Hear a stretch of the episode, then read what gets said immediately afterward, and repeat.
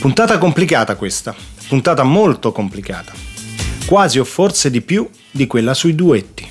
L'avete sentita? Sì, complicata perché immaginiamo già le polemiche che potrebbero esserci. Eh, ma il successo non si misura mica in dischi venduti, vero?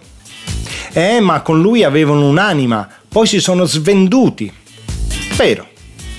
Eh, ma io preferisco quando era nella band. Le cose dopo non le ho ascoltate più. Vero. Giusto. Verissimo. Ma siamo qui e allora andiamo avanti. Stoicamente anche questa volta.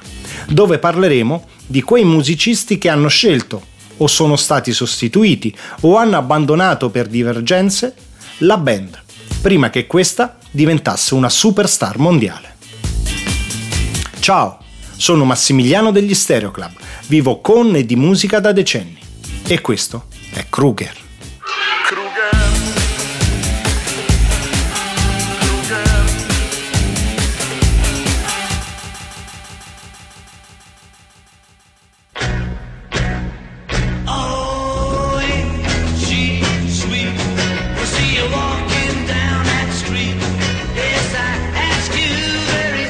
Allora, iniziamo con i Beatles. Siamo nel 1962 e Pete Best è il batterista ufficiale, dei Quarrymen per ora. È lui che partecipa alla famosa serie di concerti ad Amburgo. È lui che, però, come vuole la leggenda, attira le attenzioni delle fan che iniziano a seguire il gruppo. Attira quasi tutte le attenzioni, lasciandole delle briciole per John e Paul. Fu così che nel 1962 quando i ragazzotti vengono chiamati dalla Amy in studio, Brian Epstein, senza troppo tatto, lo sostituisce con Ringo Starr. Troppo belloccio o troppo scarso? Chissà.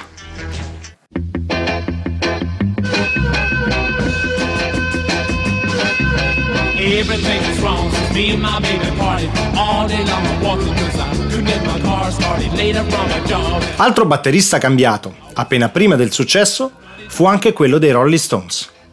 Tony Chapman ebbe una storia, se vogliamo dire così, meno importante di Pete Best. Era il primo batterista. Per divergenze musicali preferì abbandonare il gruppo e fondare i The Preachers, che fecero una tranquilla carriera musicale. Tra l'altro, con informazione, Peter Frampton.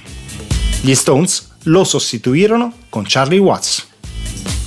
E magia fu.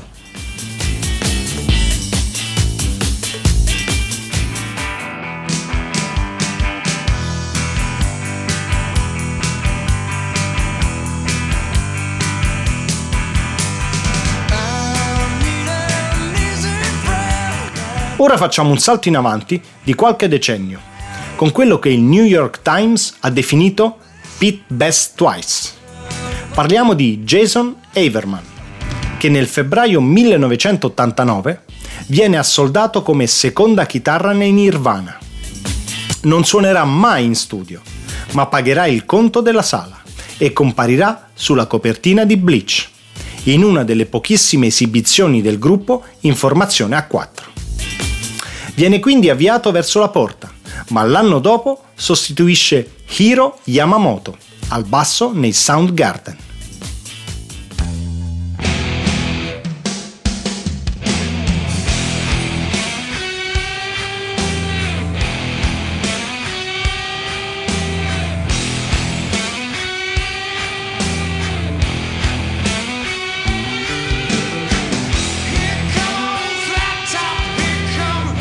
Anche questa esperienza dura molto poco il povero Jason se ne va e fonderà gli Old. Beh, dopo queste due esperienze, come dargli torto?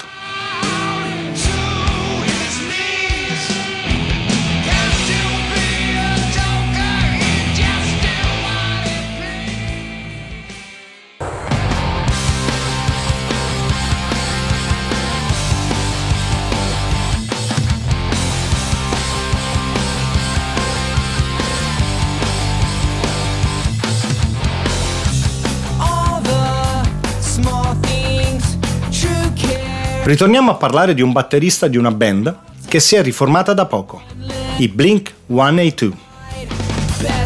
Tutti conosciamo Travis Baker, ma prima di lui e prima del multiplatino mondiale Enema of the State, il batterista era Scott Raynor, silurato nel 1998 per un abuso di droga. Che poi, una volta per tutte, bisognerebbe parlare dell'abuso di droga, che ti costringe ad abbandonare un gruppo, ossia quanto devi essere fatto perché persone mediamente fatte molto ti diano il ben servito perché lo sai più di loro. Ma... Vabbè, proseguiamo.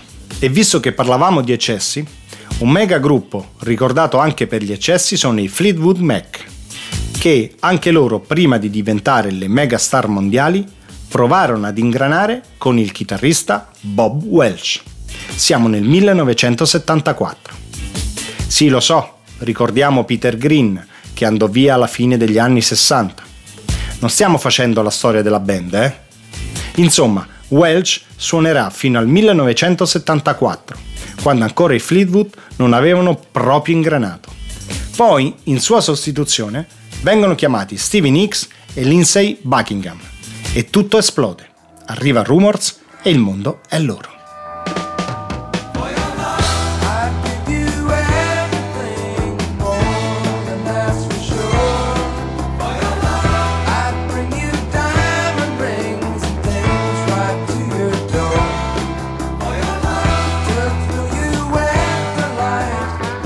«1973, siamo in Australia e sono appena nati gli ACDC. Alla voce c'è Dave Evans. Ma è troppo glam, troppo, troppo. Dopo un anno arriva Bon Scott. E Ale. Rimanendo sempre in tema di cantanti, come non citare Tim Staffer, che tutti voi ricorderete per essere il cantante degli Smile. No, non quelli di adesso, con Tom York e compagnia. Quelli che alla batteria avevano Roger Taylor e alla chitarra Brian May. Ecco, bravi, quelli. Non li ricorda nessuno, eh? Infatti, andato via Tim per formare un'altra band, presentò agli altri Farrukh Bulsara. Arriva Freddy e loro diventano i campioni. Rimaniamo sempre sui cantanti. Londra 1979. Appena prima di firmare il loro primo contratto discografico, John Taylor e Nick Rhodes si separano da Steven Duffy, che con loro aveva fondato i Duran Duran. Arriva Simon e tutti da quel giorno in poi se lo vogliono sposare. Ah, e il fratello di DH? Dick Evans? La sapete questa storia? Anche lui chitarrista, con Bono e DH nella prima versione degli U2, che si chiamavano The Hype. Lasciò per andare a fondare i Virgin Prunes. Contento lui?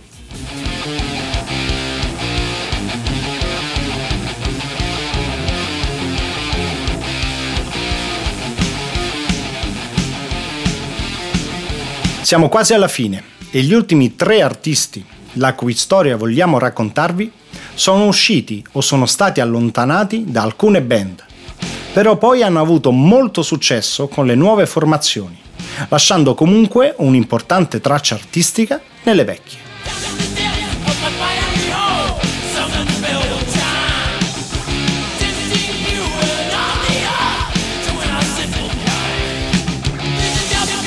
Il primo è Dave Mustaine, fondatore e membro attivo dei Metallica.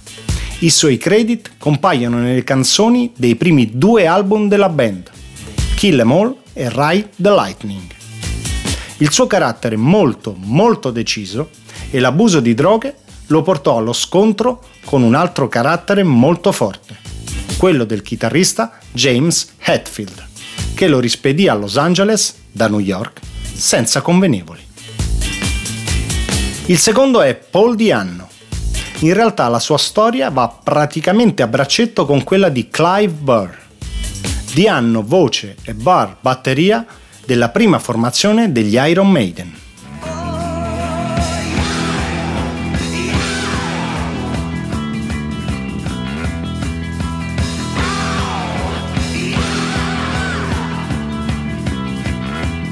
Con questa formazione i Maiden incisero i primi dischi Iron Maiden, Killers e The Number of the Beast.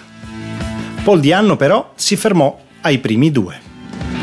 Molti fan dei Maiden amano questi due o tre dischi molto molto di più di tutti quelli che sono venuti dopo. Clive Burr venne sostituito da Nico McBrain, praticamente fu mandato a casa per il funerale del padre e mai più ripreso nel gruppo.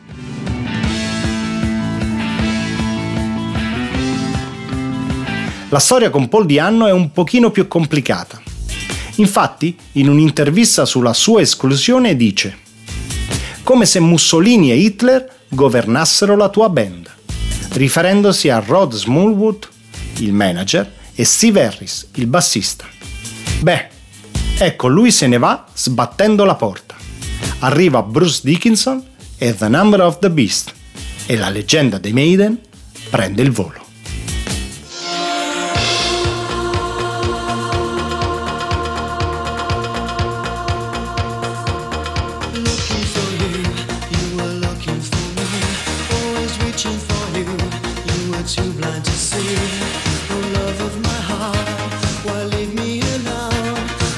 Ultimo artista per questa puntata, ma in realtà era il primo, perché la puntata era stata pensata proprio partendo dalla sua figura. Lui è Vince Clark.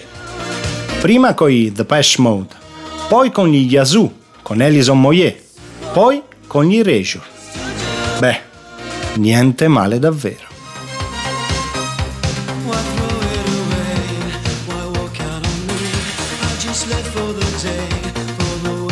Anche per questa puntata è tutto. Seguici su stereoclub.band per nuove uscite di podcast e canzoni. Ciao, alla prossima!